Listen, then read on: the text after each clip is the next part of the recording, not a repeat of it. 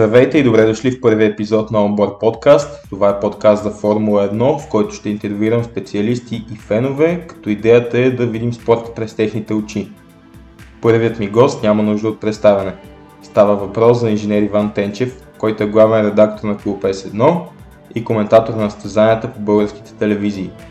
Той се срещал лично и е разговарял с най-големите фигури от Формула 1, като в епизода споменава някои любопитни разговори, които е провел с Бърни Еклстън, Ники Лауда и други. Също така обсъждаме какво го е запалило по спорта, очакванията му за новия сезон и много-много други теми. Аз, както вероятно и голяма част от вас, съм изключително голям фен на инженер Тенчев и за мен беше голяма чест именно той да е първият ми гост. Надявам се разговорът ни да ви хареса. А сега е време да включим състезателния режим и да започнем първия стинт.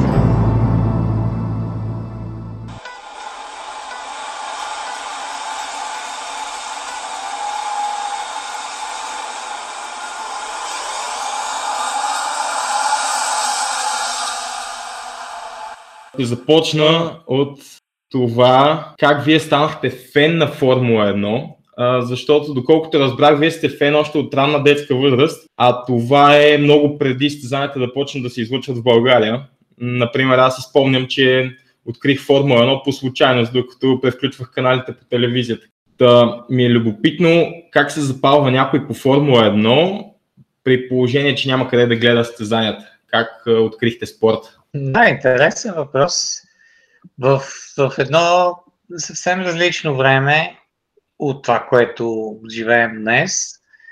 Открих формулата, може би, покрай, покрай страстта ми към количките, която е някакси по-естествена от е, интереса към самия спорт, но децата обичат, момчетата обичат колички и аз започнах да събирам и да се интересувам от много така малък, което също смятам, че не е нещо ненормално. Но постепенно състезателните колички някакси, може би, ме... Не, не знам как, как ме потикнаха към, към интереса към самите състезателни автомобили. Нали? Естествено, Формула 1 като някаква много специална серия, която съществуваше и вече факта, че в някаква степен пък нямаше толкова информация, тя беше един такъв нали, малко западен спорт, за който не се пишеше толкова много, пък ме потикна да се интересувам, т.е. да потърся някаква информация и да започна да, така, да, да, да навлизам стъпка по стъпка в, в това какво представлява този спорт в миналото, тогава, да речем, началото на 70-те.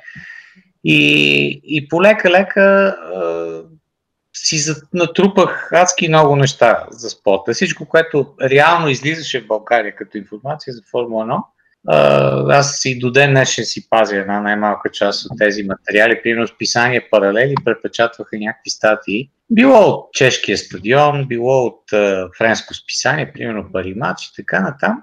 И полека-лека започнах да трупам информация, информация и а, след това нали, трябваше да учиш езици, за да можеш да разбереш малко повече какво става. И дори в чешкия център си бях записал, защото чешките списания, словашките списания в уния години имаха много по-регулярна информация. Нали, автомобилният спорт винаги е бил сравнително популярен в Чехословакия. Даже след войната те имат и Гранд Прита и, и по съвсем различен начин.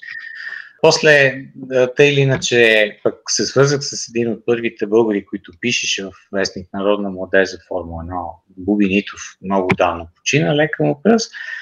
Той пък имаше дъщеря жена във Франция и тя изпращаше всеки месец от то едно от най-добрите списания – и четейки това, което Жари Крумба беше написал, примерно за едно състезание, защото той пишеше на 8-12 страници едно състезание, но го описваше, качвам се в самолета, Air France, еди кой си, място 34-то, сядам, говоря си с то, Соня, после в падока се носи там. И вече това много ме, как да кажа, много ме направи част от това нещо. Започнах да чета все повече и повече.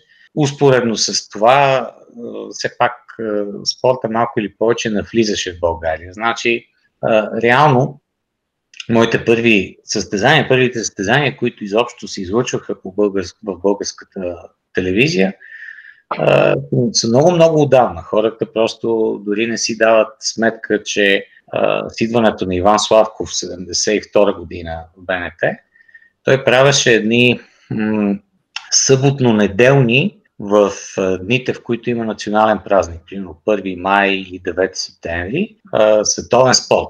И се излъчваха някакви западни спортове, страхотни. И тогава за първи път, примерно на 1 май, то всъщност май беше преди 1 май, на 30 април или нещо такова, Гран При на Испания от Харама, 74-та година.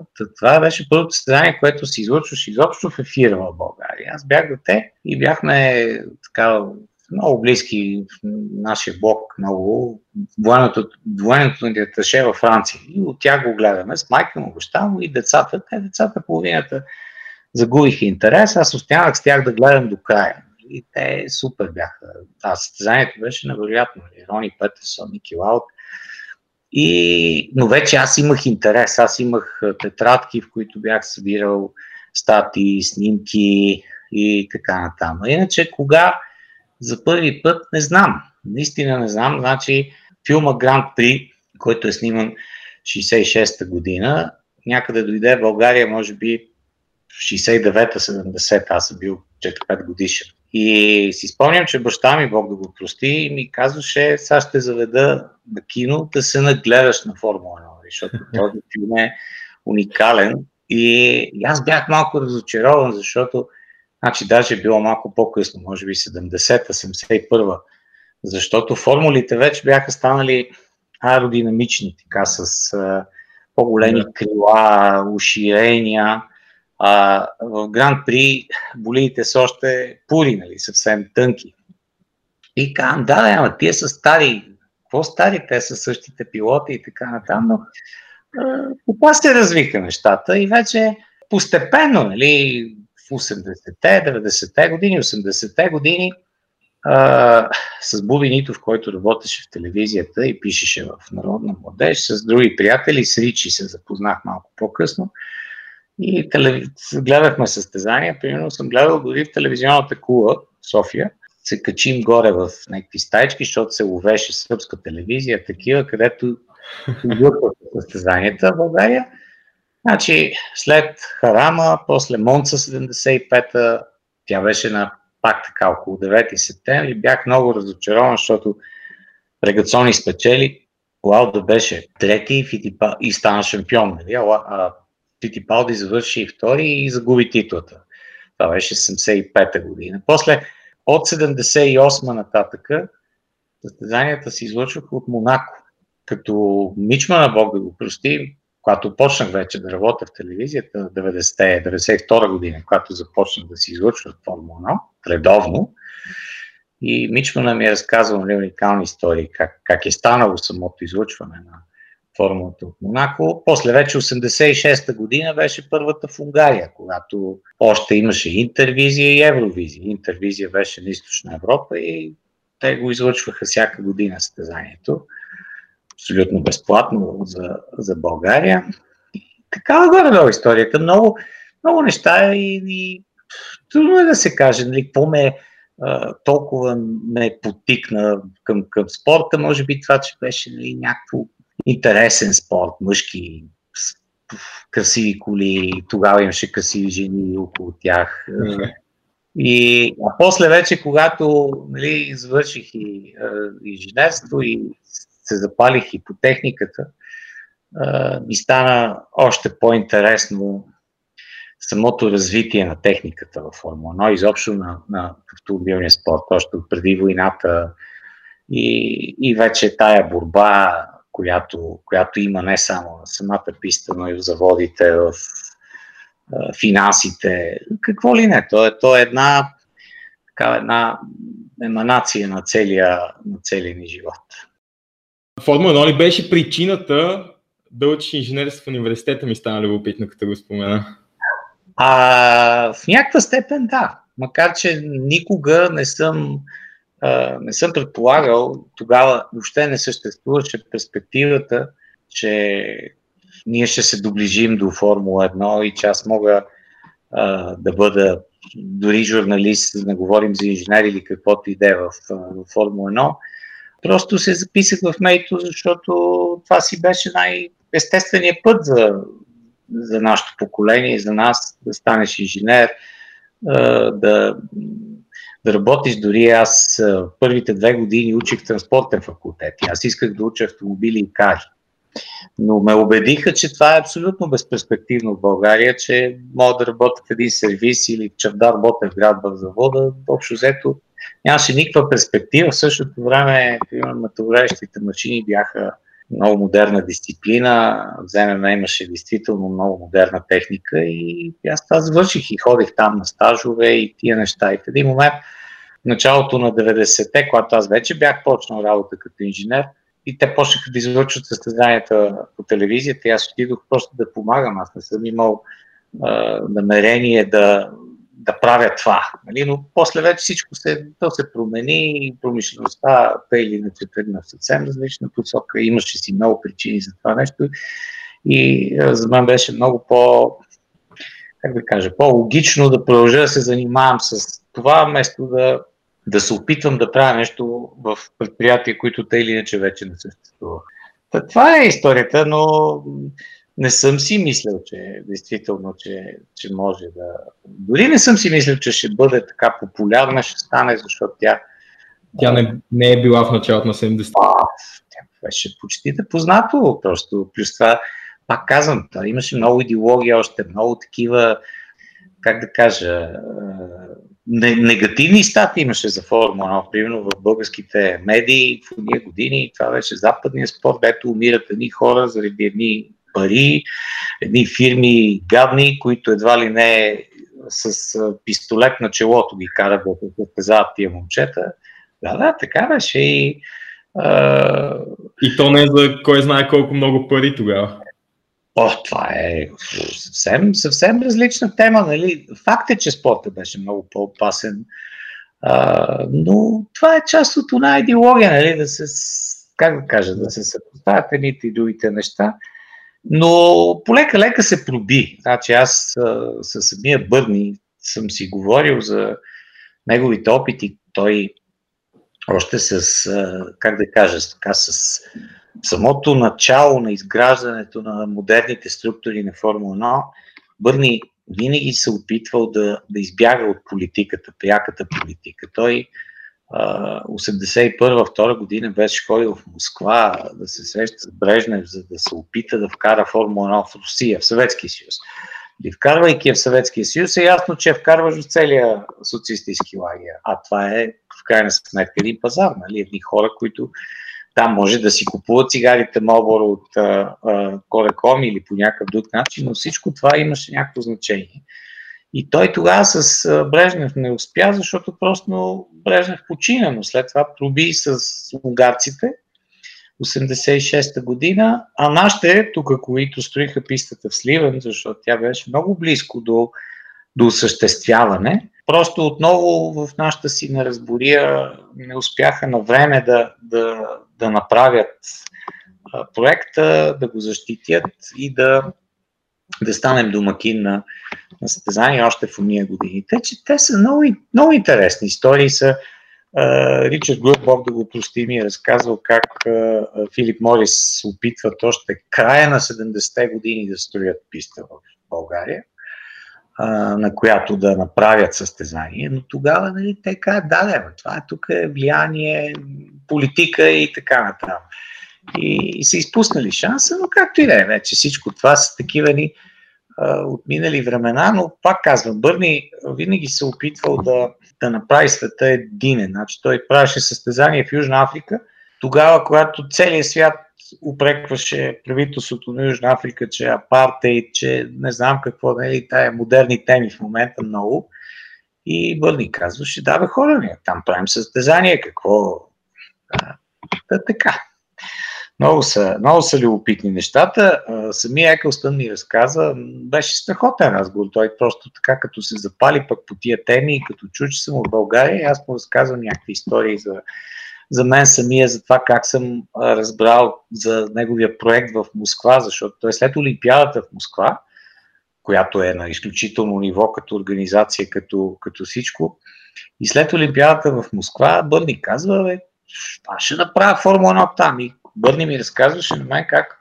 Казва, аз бях готов и им казвам на тия комунистите, нали, руските, абе едната кола ще ви я дам за руски пилот. Нали? Не знам дали имаха достатъчно подготвен, който да мога да, я кара там по червения площад да, да върви, защото Нелсън Пике беше водещия пилот, но той е готов да даде втори автомобил, само и само да има състезание там.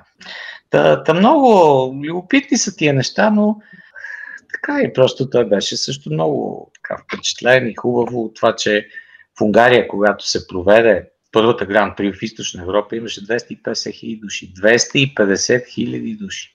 То просто не можеше да се диша от хора.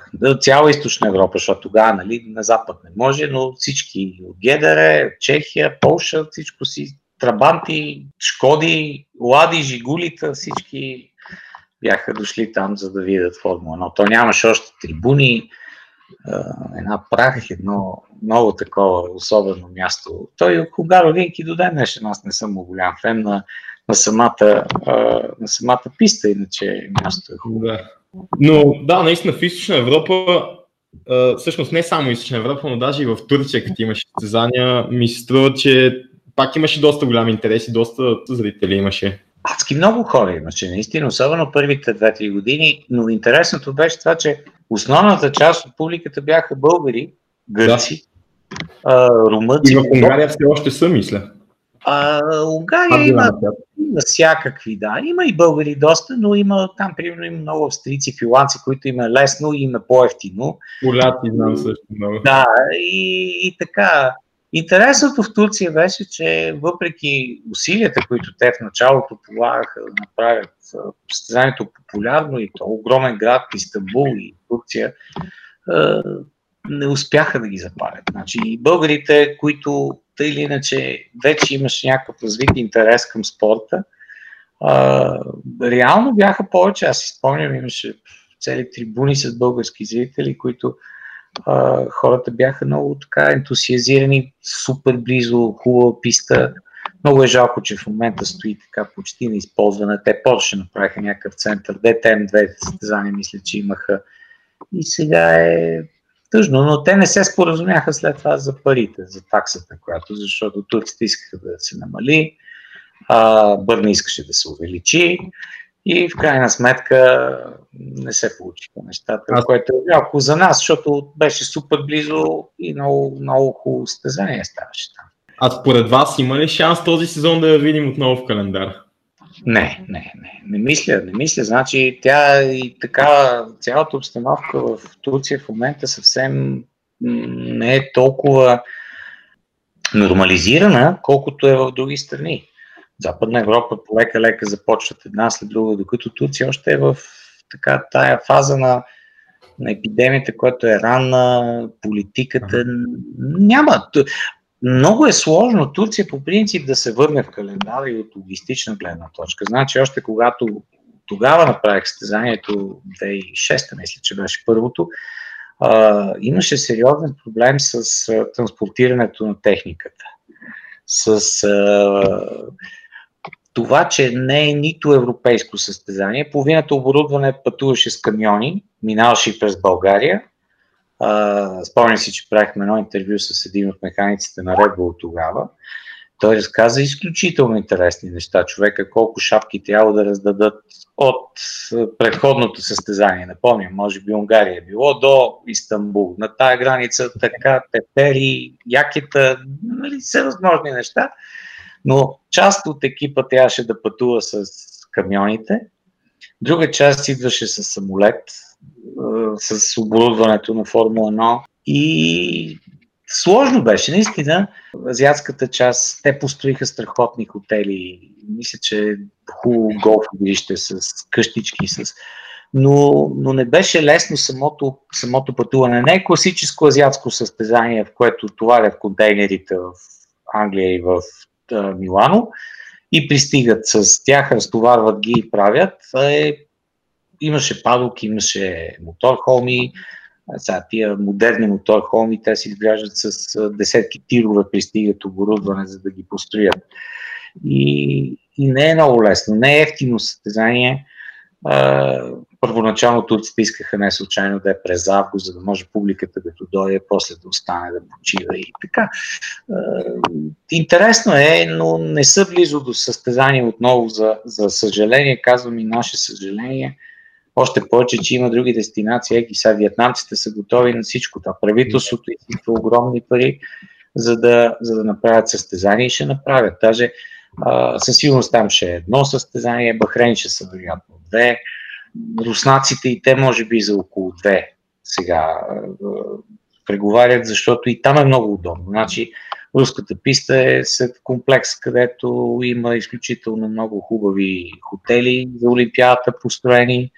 Те са си почти целогодишно празни, няма проблем да си стои формулата, всеки отбор да е в отделен хотел, както ще в Австрия. Чисто, всичко затворено, никаква опасност. А, самото пристигане в Истанбул не е толкова лесно. Това е огромен град. Нали, на целия свят е един от хъбовете, през които минават потоците между Азия и Европа.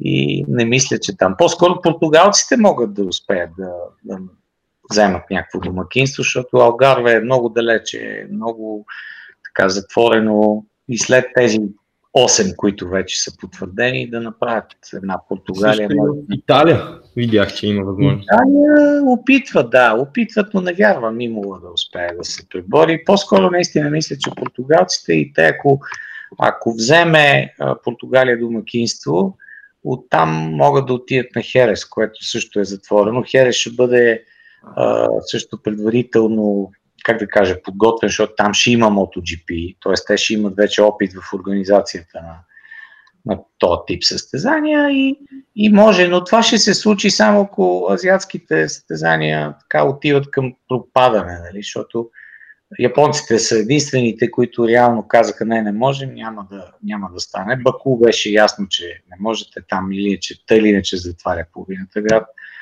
А, Сингапур също. И...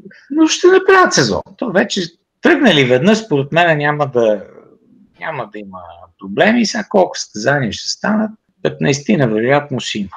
За Холандия бях много разочарован, защото аз живея там по принцип и се надявам да състезание. Ами, ние имаме много близък приятел, фотограф, който снима за списанието ни, Майкъл Потс. Той не е холандец, също, но живее и то живее съвсем близо до, така, тази част на Амстердам, от която директно се излиза към Занко. На 15 км ми че аз с колелото съм ходил до пистата, не, наистина не е много ами, далеч. Ба, то чудесно, значи това е още по-добър вариант, защото то ще бъде такова задръстване и такъв ужас това състезание. Когато и да се проведе, да, аз, аз също имах... и колелета ще има задръстване. Също, да, също имах и опцията сигурно щяхме да, да бъдем в Холандия тая година, както и при това в Виетнам. В още две стезания бяха всичко а, предварително планирано, но не зависят от нас тия неща и за съжаление а, холандците предпочетоха, като, като е толкова сложна ситуацията и в крайна сметка дори тъй като то, то е близо до... Там не може да се направи тази изолация, която може да се направи в Бахрейн. Нали? Там няма. няма. И, и затова предпочетоха да го, да го преместят, което от друга страна е хубаво, защото те това стезание го правят за публиката. То не е, не е толкова за телевизията. Хората трябва да, да бъде по друг начин организирано за тях. А, добре, а кое е първото състезание, на което сте присъствали и, а, и какви са ви спомените от него? Имахте ли други очаквания всъщност за, знам ли, за начина по който изглеждат колите, докато се движат по пистата, защото мен наистина много ме впечатлих. А, абсолютно, да. Това е, мисля, че първото нещо, което всеки един човек го а, шокира. Защото скоростта, която вижда шокира, по телевизията, всъщност абсолютно нищо общо няма с това, което вижда реално. Ми, значи 88-ма Унгария и след това вече като журналист 96-та година на СПА. И си спомням, че специално на СПА, у не 12 цилиндрови мотори имаше още и беше страхотно. А, като застанах така от високо и като видиш тази скорост, с която те минават. Нали. Разстоянието до мантинелите, червената вода още беше с а, чакъл и се минаваше съвсем, съвсем близо до, до мантинелите с огромен риск. И разбираш, че това е доста различно от това, което ти по принцип виждаш по, по телевизията, а когато вече започне самото състезание, те са колело до колело и риска е огромен да владее пилота тая огромна сила, тая машина, нали, хиляда конски сили, примерно. И това и, и е невероятно. Усещането, звука, сега вече звука не е тоя, за съжаление, нали, който, който беше преди, спомням си, че е, една година бяхме пак така с колеги, с приятели на състезание и аз съм слезал на някои от тренировките долу с фотограф и стоим до самата мантинела и така много смело, без тапи за уши, без тия неща и вечерта все едно грип. Нали? Просто то е толкова тежко, а, защото организма целия се разбива буквално от тези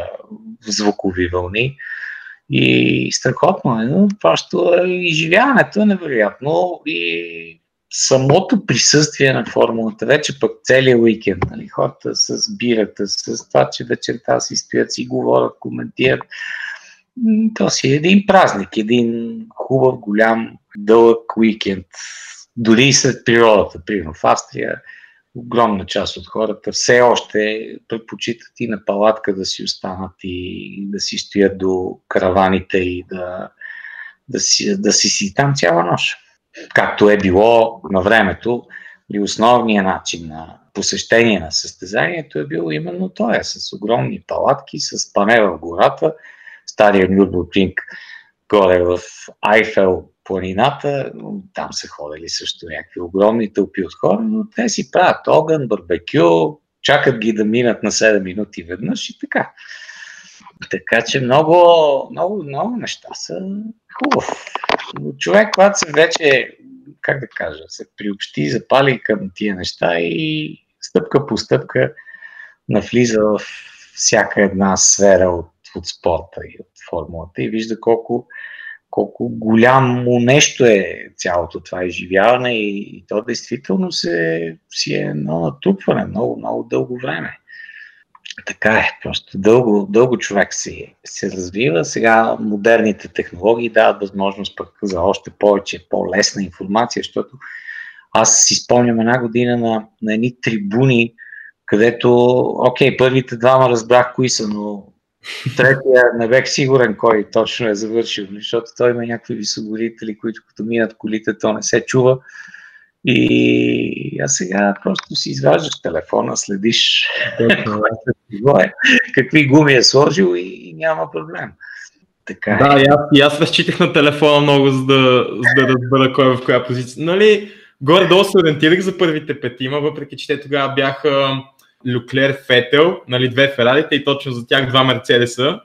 Обаче да. по някакъв начин се оправих да разбера кой е, кой е първи, кой е втори, кой е трети. Да, е, да, да. Много, много интересно. Даже си спомням, аз с приятели, компания сме били някъде и те вика, добре бе, обясни как така стана, че той излезе при той, защото те ако са стояли, дори да има екран, нали, не винаги всичко, а, всичко излиза на екрана, но пък това също е част от, а, как да кажа, от изживяване.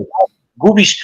Има хора, които, да речем, следят, искат а, буквално да, да наблюдават секторните времена, това да ги ориентира, кой колко е бърз, как износва гумите, защо почва третия сектор да губи и така, така.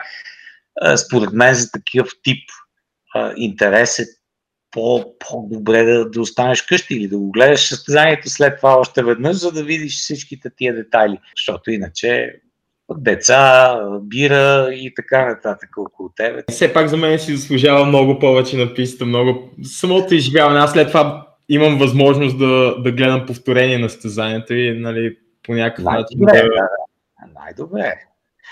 М- така е, много са различни нещата, просто вече за мен от професионална гледна точка е много важно това, че през годините успяхме да си изградим един добър контакт и с отборите, с пресата, шетата, с част от персонала дори, нали, хора, които по един и по друг начин си комуникирал и вече виждаш спорта и от, от другата страна, отвътре, нали, кое, как, защо, как се случва, достъпа до, а, до пилоти, до, до инженери, който ти дава медията, това, че толкова години направихме едно добро списание, което те самите оценяват, нали, така, те са едни от нас. Да, може да е по-малък пазара, може да са нали, източна Европа или нещо друго, нали, не е Китай, но, окей, те хора са ми важни, те заслужават своите минути в интервютата, защото времето е много разграфено и, и да получиш, примерно, човек, с който ти да си говориш, никак не е лесно. И просто трябва да, да си имаш мястото там. А то е доста разграфено, нали? тя е малка среда, те не са толкова много. Макар, че, примерно, 500 души журналисти има на всяко състезание, те са 500, ама половината от тях са само за това състезание. Те идват от страната до Макин или нещо друго, другите има една, едно ядро, нали, 80-100 човека, които, които пък са абсолютно на всяко състезание. Нали. И така. Това е другата част и, и, и е много, а, за мен това е също нали, предизвикателство. Аз вече казвам, отивам вече там, за да, да опитам максимално да взема от, от това, което може вътре. А, състезание, състезанието се гледа хубаво. Странно е, че някои модерни, нови прес-центрове, например, са така направени, че а, те дори нямат поглед към пистата. Примерно в Штатите прес-център е една котия, нали, голяма, има огромни две стени, на които реално се излъчва състезанието, повторение, има нали, лайфтайминг плюс допълнителната модерна информация, която сега дават.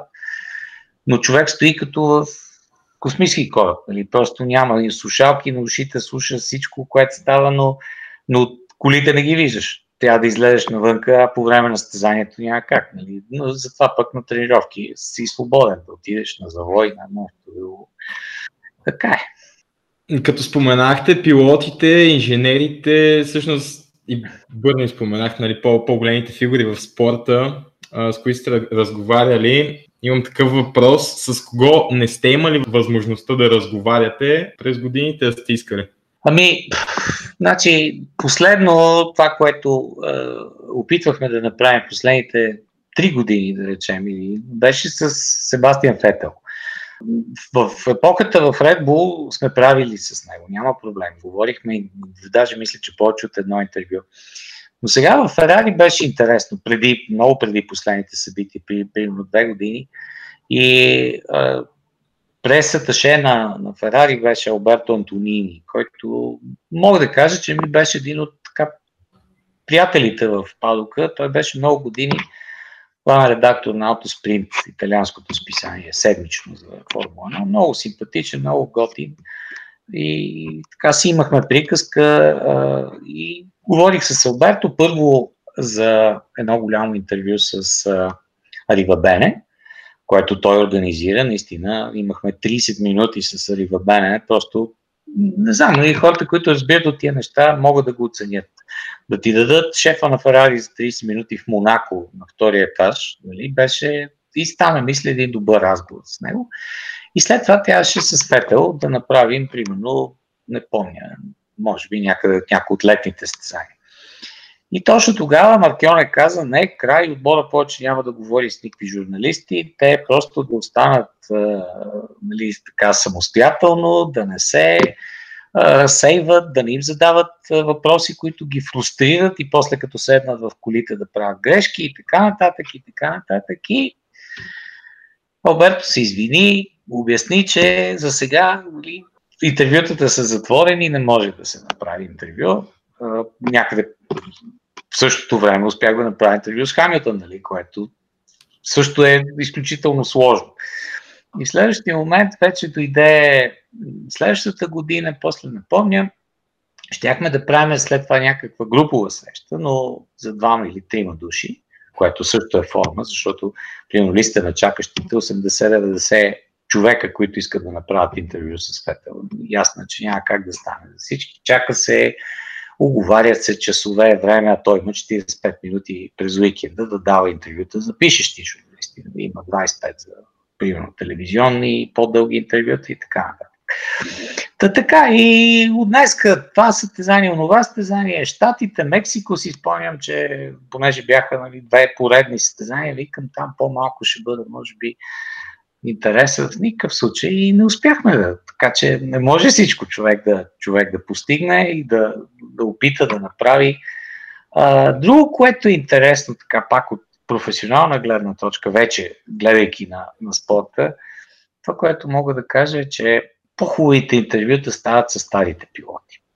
Значи тия, които не са активни вече в, в спорта, които казват неща, които сега Фетел дори да успеем да, да говорим с него, нали, той няма да разкрие детайли от, примерно, комуникацията си с а, миналата година с а, биното. Нали. Просто, ще, да, може да подскаже нещо, но интересен е самата му реакция на някои въпросите. Тия неща, те дават информация, но, но пък ти не можеш да кажеш, аз съм убеден, нали, той като не, не е казал нещо, което да, да каже, в крайна сметка.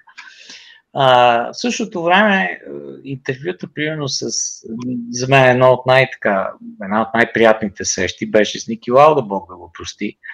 А, първо, че Ники е от старото поколение.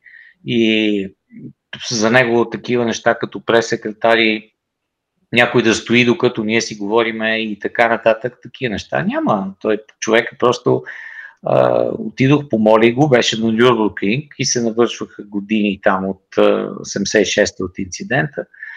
Помолих го, попитаме колко време ми трябва и, и ми определи среща в камиона на Бърни. Или каза, аз тук ми е най-спокойно, тук ще говорим 15 минути, 20 минути.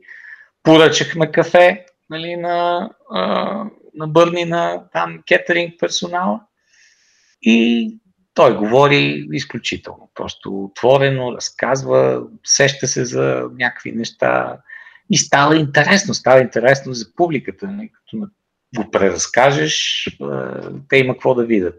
Скоро подобно интервю си спомням с Мика Хакинен. Значи Мика, когато беше пилот, беше като Кими до някъде. Нали.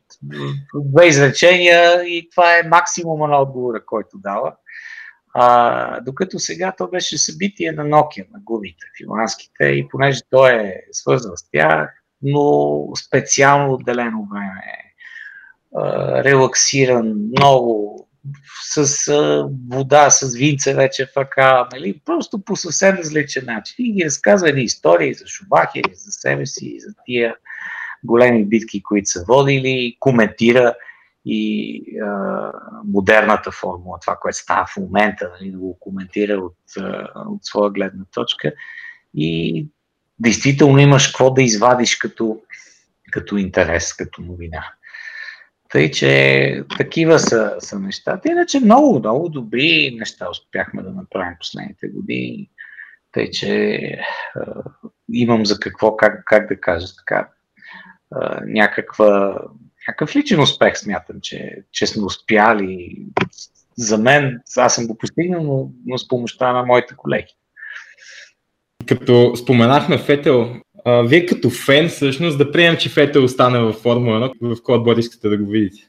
Е, значи то според мен няма, тук няма голяма сложност, нали, този въпрос. Трябва да отиде в Мерцедес, ако е, искаме при, при всякакви обстоятелства да бъде интересно.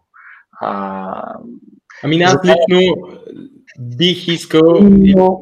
би ми било интересно какво ще направи в Астон Мартин, ако отиде.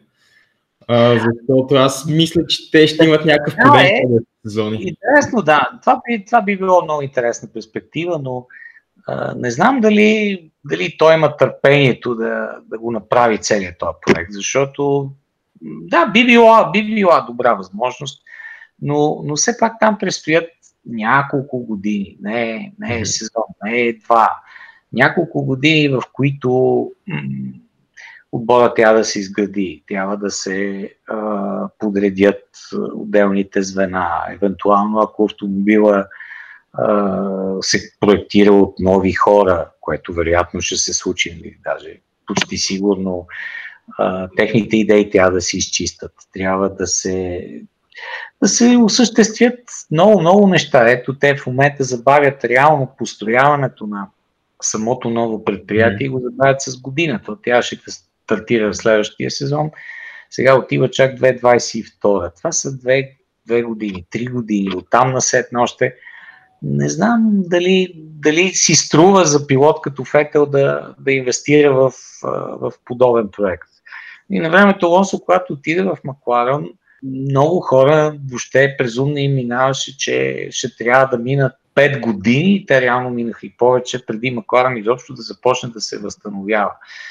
И, и не знам дали той ще има и това време, ако така, търпение, а, имиджа му няма да се подобри, защото той тъй или иначе ще бъде в средата на колоната с Астон Мартин, няма да отиде веднага нали, начало. Не, не, не става така тия, тия неща.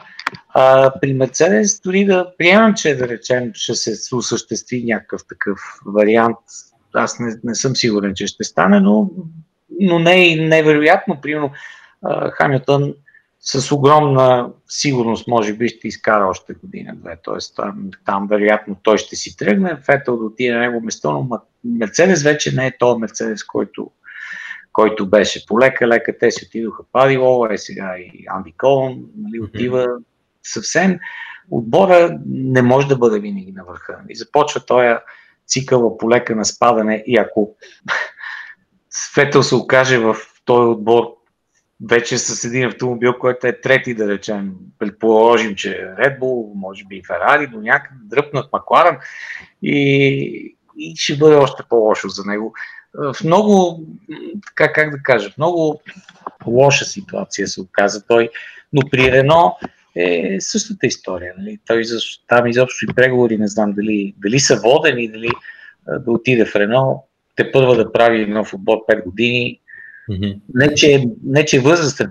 Фетъл е изключително млад, нали? той постигна всичките си успехи в, в началната фаза на кариерата си, но той самият първа трябва да се развива много. Не е невъзможно. Нищо не е невъзможно. Хамилтън, например, се разви изключително много в тези 10 години в Формула 1. Самият човек Хамилтън се промени. Просто, що да не видим нали, подобно нещо и при Фетъл, никой, никой не знае.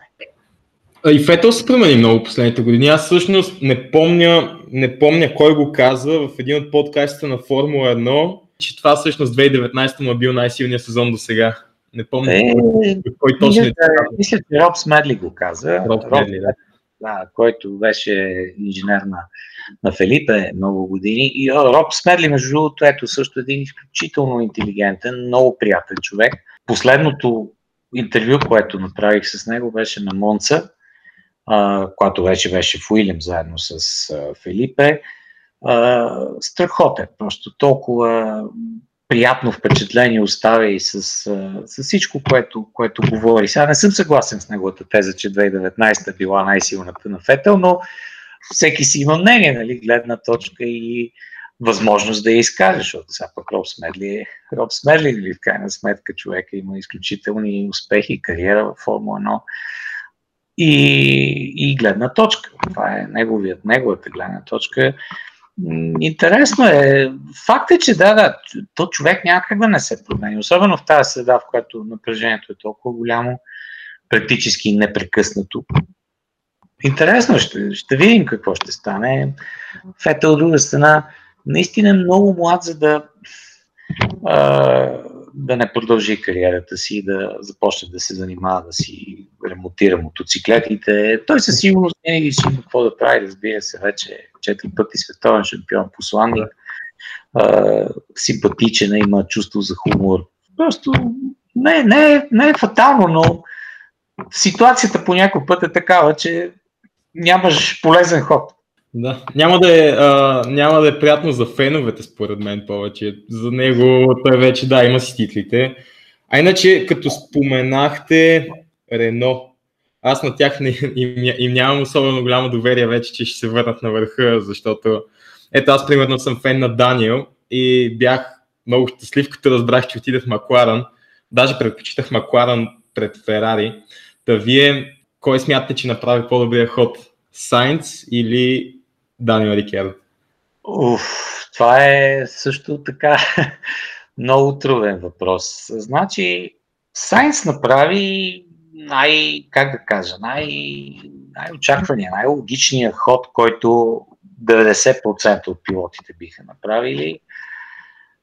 Той е абсолютно убеден, че няма да се осъществи а, така, очакваното от много хора подреждане на отбора на Ферари в полза на Люклер, той да изпълнява втора цигулка роля и така нататък. Сайнц не е такъв. Сайнц наистина ще бъде много корав съотборник и си мисля, че не помня вече нали, в целия набор от а, така коментари, кой точно произнесе това изречение, но, но много се заблуждават в Ферари, изобщо много хора, които смятат, че Сайнц ще бъде а, лесен номер две. Това въобще не е така. Сайнц отива в Ферари с а, надеждата да спечели. Той ще се опита всячески да, да се пребори с Шарл Люклер. Честно казано, аз не съм убеден, че той има скоростта на Шарл, темпото, но по някой път събитията се развият по такъв начин, че не се знае точно какъв, какъв ще бъде следващия момент шанса пред един и пред другия. В крайна сметка Еди Ирвайн за малко ще, ще да стане световен шампион. Нали? Ето, съвсем такъв. Не, наистина е така. Просто тъй или иначе подобни опции съществуват, възможности. Кеки Росберг, Нико Росберг. Отварят се опции, ако ти си достатъчно добре подготвен, все пак си на ниво, за да, за да успееш да ги вземеш, го правиш. Така че а, за Сайнц не, не мисля, че, че хода беше грешен. В крайна сметка, а, самия Зак Браун обясни, че пред Макларен има при всички случаи също няколко години са. Те ще бъдат в една много сложна ситуация до година. За движеща система Мерцедес в шаси, което е строено за Рено. Нали, окей, те сега ще им дадат някои промени да направят. Ние написахме в списанието поредно така подробна информация за това, което имаме, как точно е, вероятно 10 см пред, зад двигателя, какво ще се променя, но, но Макларен няма да са в а, оптимална кондиция, нито до година, нито вероятно по-до година евентуално след това, това са 3 години. И а, в същото време Ферари, ако отбора се стабилизира, ако сега Симона Реста, връщайки се от Хинвил, връщайки се от Залбер, е подредил малко по-добре пъзела. И те сега ще стартират в Австрия с много скорост на котия колата. Ако започне изобщо да се оправя, дори да не е този сезон, дори да приемем, че те ще тръгнат стъпка назад, както беше в Барселона, до година те би трябвало да са в кондиция да се борят за титлата. Така че за Сайнц нещата са окей. Okay. За Дани също според мен е, избора е логичен и правилен, защото той видя, че в Рено, това за което тръгнахме да говорим, в Рено нещата не са подредени така както трябва по този начин, по който бяха преди идването на Лонсо, или в шампионските години а, няма тази детерминираност в цялата компания, че залагаме на това и ще го направим, за да стигнем до шампионата. Няма го с Гом. Няма средата е друга. И те в момента тя съкръщават хиляди работници. А, сега, като дойде новия изпълнителен директор, той съвсем скоро ще дойде, той идва от сега, той по друг начин гледа на бизнеса. Миналата година колата беше тотално сбъркана. Просто, окей, да, Ник Честър си тръгна, сега в, пак в списанието, макар и в електронен вид, написахме точно какви са били проблемите, нали? как турбулентните потоци се отлепят, те сменят задно крило, то не става въобще. Един куп е, неща, които не би трябвало миналата година да се случват и които Даниел видя. И затова реши, че е, на, на Рено им трябва доста време, за да, за да се подреди отбора и евентуално да тръгне отново към титлата, докато при Макларан, да, 3 години, 3 години, но там поне е ясно какво ще се случва. Структурата е ясна. Ясна е Зак Браун как ще ръководи. Uh, всичко е много, по, много по-подредено. Дали ще стигна до титлата, друга страна, за него е много важно, може би така от първостепенно значение, е а, поставеността му спрямо съотборника. И това, което той живя с Макс, той не иска да се повтори а, втори път и, и, и в тая посока избора Макларан пред Ферари, ако изобщо приемем, че той го е правил, нали, да не е предпоставен от обстоятелствата, е по-логичен, защото в Ферари щеше тъй или иначе да, да бъде поне в началото трябваше да стои в този позиция. Докато тук с Ландо, да, Ландо е един вид момче на Макларан, но не е Хамилтън, не е, не е по същия начин. Плюс това Ландо а, миналата година показа много талант, но, но и така един победител в 7 състезания би трябвало до година с лекота да, да излезе от него. Да видим. Да, а, и като двойка пилоти всъщност ще са много интересни двамата, а, нали, извън пистата. Да, отбор, нали, то е ясно. Плюс това те са да. симпатяги и двамата, но мисля, че и двамата а, как да кажа, те са амбициозни, нищо, че, че са много френли настроени. Те тия неща започват да личат тогава, когато отбора почне да се бори за победа и за титли. До този момент, това са може би две години, те ще си бъдат в топ, топ позиция. Нали? Просто а, тъй, че мисля, че ще, ще стане страхотен отбор. Макларен ще бъде много атрактивен, може би, и за, и за спонсорите, но ситуацията никак не е лесна и там. Просто а, когато всичко е свързано и с пазара на скъпите макларани, на леките автомобили и с собствеността, сега в крайна сметка рязкото падане на цените на петрола също оказва влияние върху всичко, защото основният акционер са бахренците и да видим. Исках да ви попитам сега по време на карантината дали се върнахте назад и дали гледахте повторения от отминали състезания?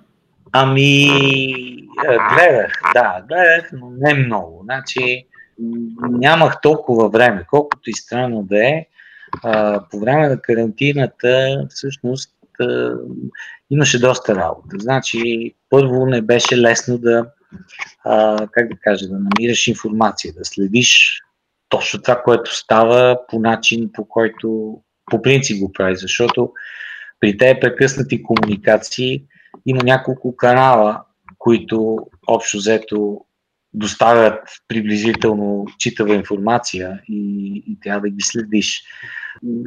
Някакси ми тая неизвестност, точно какво ще стане, също малко, малко не е добра. А, така че не, не беше както аз обичам някой път да си пусна някое състезание от уния изключително интересни, да речем, години с изравнени сили. 83-та, 2 и някакви такива, в които буквално не знаеш кой ще спечели. И, дори съм забравил и, и започвам да си припомням какво скоро гледах Австрия 83-та година. И това е невероятно състезание. Просто има различни коли с различни характеристики, изпреварвания, смяна на, на водачите. И, и гледам, да, гледам с, с удоволствие, гледам състезания от, от преди. Дори и някои пъти още по-назад, 50-те години, макар че те са с ужасно качество, камерата е една... Аз търсих от 50-те, обаче не можах да ги открия в F1 TV даже. Където ами, да, няма. Те, те реално цели състезания, мисля, че почти няма. Да. От 50-те специално. 60-те вече започват там да сгубяват някакви, но защото е интересно нали, човек да, да види с очите си как, как е карал Фанджо. Хората, легенди се разказват за него. чета доста книги, което също е много любопитно. Те добри автори, които са описали събитията.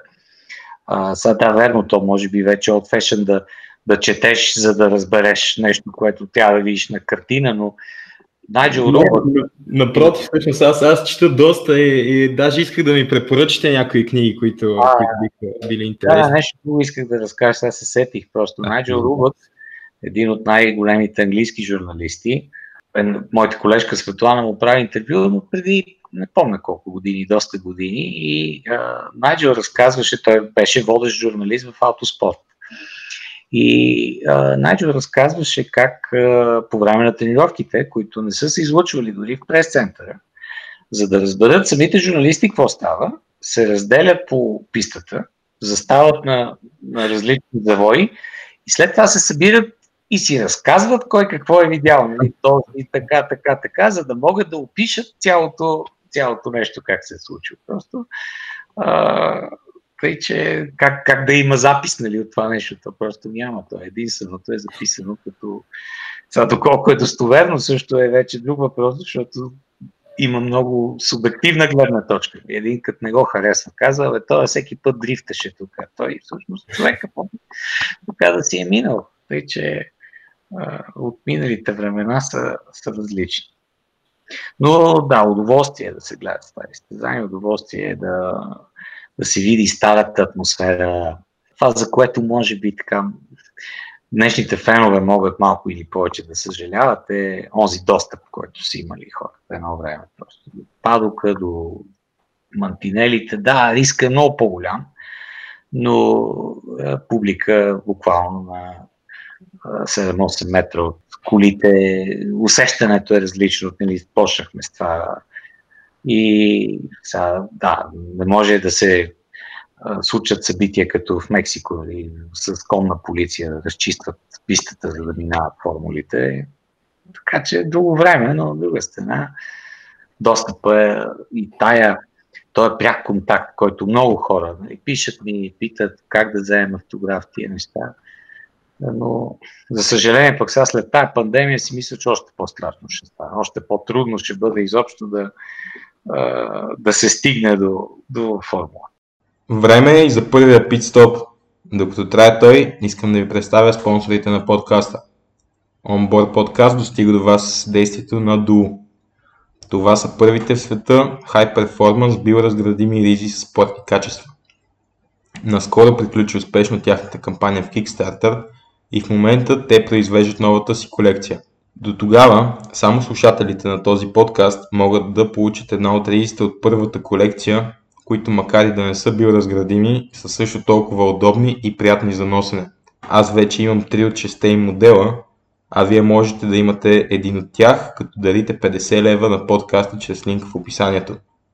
Този епизод достига до вас и със съдействието на L3M. На сайта можете да намерите нарастващ брой от изцяло български подкасти и предавания, включително и онборд подкаст. Също така има и магазин, в който се продават само и единствено български продукти. Слушателите на този подкаст могат да се възползват от 5% отстъпка за продуктите в магазина, като кода и линк към сайта можете да намерите в описанието. Нека сега се върнем към инженер Тенчев за последната част от интервюто. По време на питстопа сложихме най-меките гуми, защото вторият стин ще бъде кратък. Предстои да задам няколко блиц въпроса, на които ще получим някои интересни отговори. Кое е любимото ви състезание до сега, което сте гледали? О, много трудно. Това е просто... Не знам. Нямам, нямам отговор. На, скоро имаше такъв въпрос. Някой беше пратил а, към, към списанието наистина не знам. Значи... Добре да го кажа така, когато гледахте стари състезания по време на карантината, кое беше първото, което си пуснахте да гледате? Уф, не знам, може би Монца 87. Нелсън, Нелсън Пике, Сена и, и така нататък. Мисля, че това е едно от така интересните. Записвам да го гледам, него не съм. А, коя писта, която не е в календара, към момента бихте искали да видите отново? О, много писти има, които, които, които трябва да, да бъдат в календара. Значи, дори Турция, за която си говорихме, Турция е страхотна писта, пък и за нас е супер състезание. Това действително не, не беше добра новина. Коя друга като, като писта? Може би Килани в Южна Африка. Страхотна писта. Много интересно. Уоткинс Глен. Штатите. Уоткинс Глен те са семпли писти. В смисъл няма те сложни конфигурации на Херман Тилке, но, но са хубави, стари. Сега страхотно ще е, че Зандборд се връща, макар че Зандборд е в нов вариант, не е в онзи стар, който, който беше в конфигурацията. От по-модерните писти имало наистина е хубаво да има отново състезание, но инфраструктурата трудно ми се струва, че ще отговори на, на модерната формула. Какво ще Трудно, трудно. Турил, примерно, нищо особено. Нали? Там той е като Барселона, е даже много близка конфигурация с двете писти. Стара писта, която няма сега състезания. Старите писти повечето са много, много опънати, много изправени. Примерно Реймс, нали? това са пак такива като спа, те са части от пътната мрежа, такива шосета, които са свързани. Не мисля, че това би било много атрактивно. Люман дори нали, също беше. То да, доскоро Люман се използваше в пътната мрежа. Та, така, това горе да бих казал, може би. Добре, следващия е пилота, който бихте искали да видите като шампион тази година. О, аз казах, мисля, че не веднъж вече в, даже още, още така миналата година, но да видим дали прогресът наистина е голям. Аз а, си мисля, че Макс е вече потенциално yeah. така, трябва да бъде посочен като но да видим, да видим. Просто. Като привързаник на Red Bull съм съгласен. не, не знам, просто а, мисля си, че нали, ако следваме, как да кажа така, историческите цикли на развитие и как горе-долу се почват да се проявяват едни симптоми на, на развитие при един отбор и така на леко затихване при друг отбор, би трябвало. Но нищо не се знае. Сега не се, в крайна сметка, в Формула 1 нищо не знае. Огромна машина, да, огромна машина е. Не е ясно и Ферари дали не са си подредили къщата този път както трябва. Тъй, че ще бъде много интересно. Самото представянето, пак връщайки се към Фетел, самото представяне на Фетел с Ферари ще бъде страшно интересно. Mm-hmm. Независимо, че се разделят това не е, не е напротив, някой път по друг това, начин. Не, да, и ще бъде много интересно. Но, а, най- като подред си мисля, че така, Макс наистина трябва най-малкото да окаже сериозна съпротива. Mm-hmm. Най-подценен пилот на пистата в момента. Най-подценен? Да. Трудно, трудно да се каже. За мен е в момента подценен пилот, да речем, е Перес. Значи, да, той получи, а, получи един такъв шанс в ужасно време нали, за Макларен. Перес има повече потенциал, отколкото успя до тук да реализира. Ръсъл със сигурност, но то Стол Уилям според мен е и Хамилтън да беше, нямаше да са много по-различни резултатите. Така че винаги има, винаги има подценяване. Мисля си, че не сме видели пълния потенциал на, на още така няколко момчета. Окон, но той, той е много млад още. Той те първо ще, ще видим на какво е способен. А, не бих казал, че, че е подценява. Напротив, той Окон прави добър сезон по-миналата година. И има, интересно ще бъде, наистина интересно. Албан предстои да видим как ще се развие много тълнатлив, много стабилен, интересен, но, но той е нали, стъпка по стъпка и кариерите обикновено са поне 10 години, 10-15 години. Да, интересно как ще развият сега младите пилоти.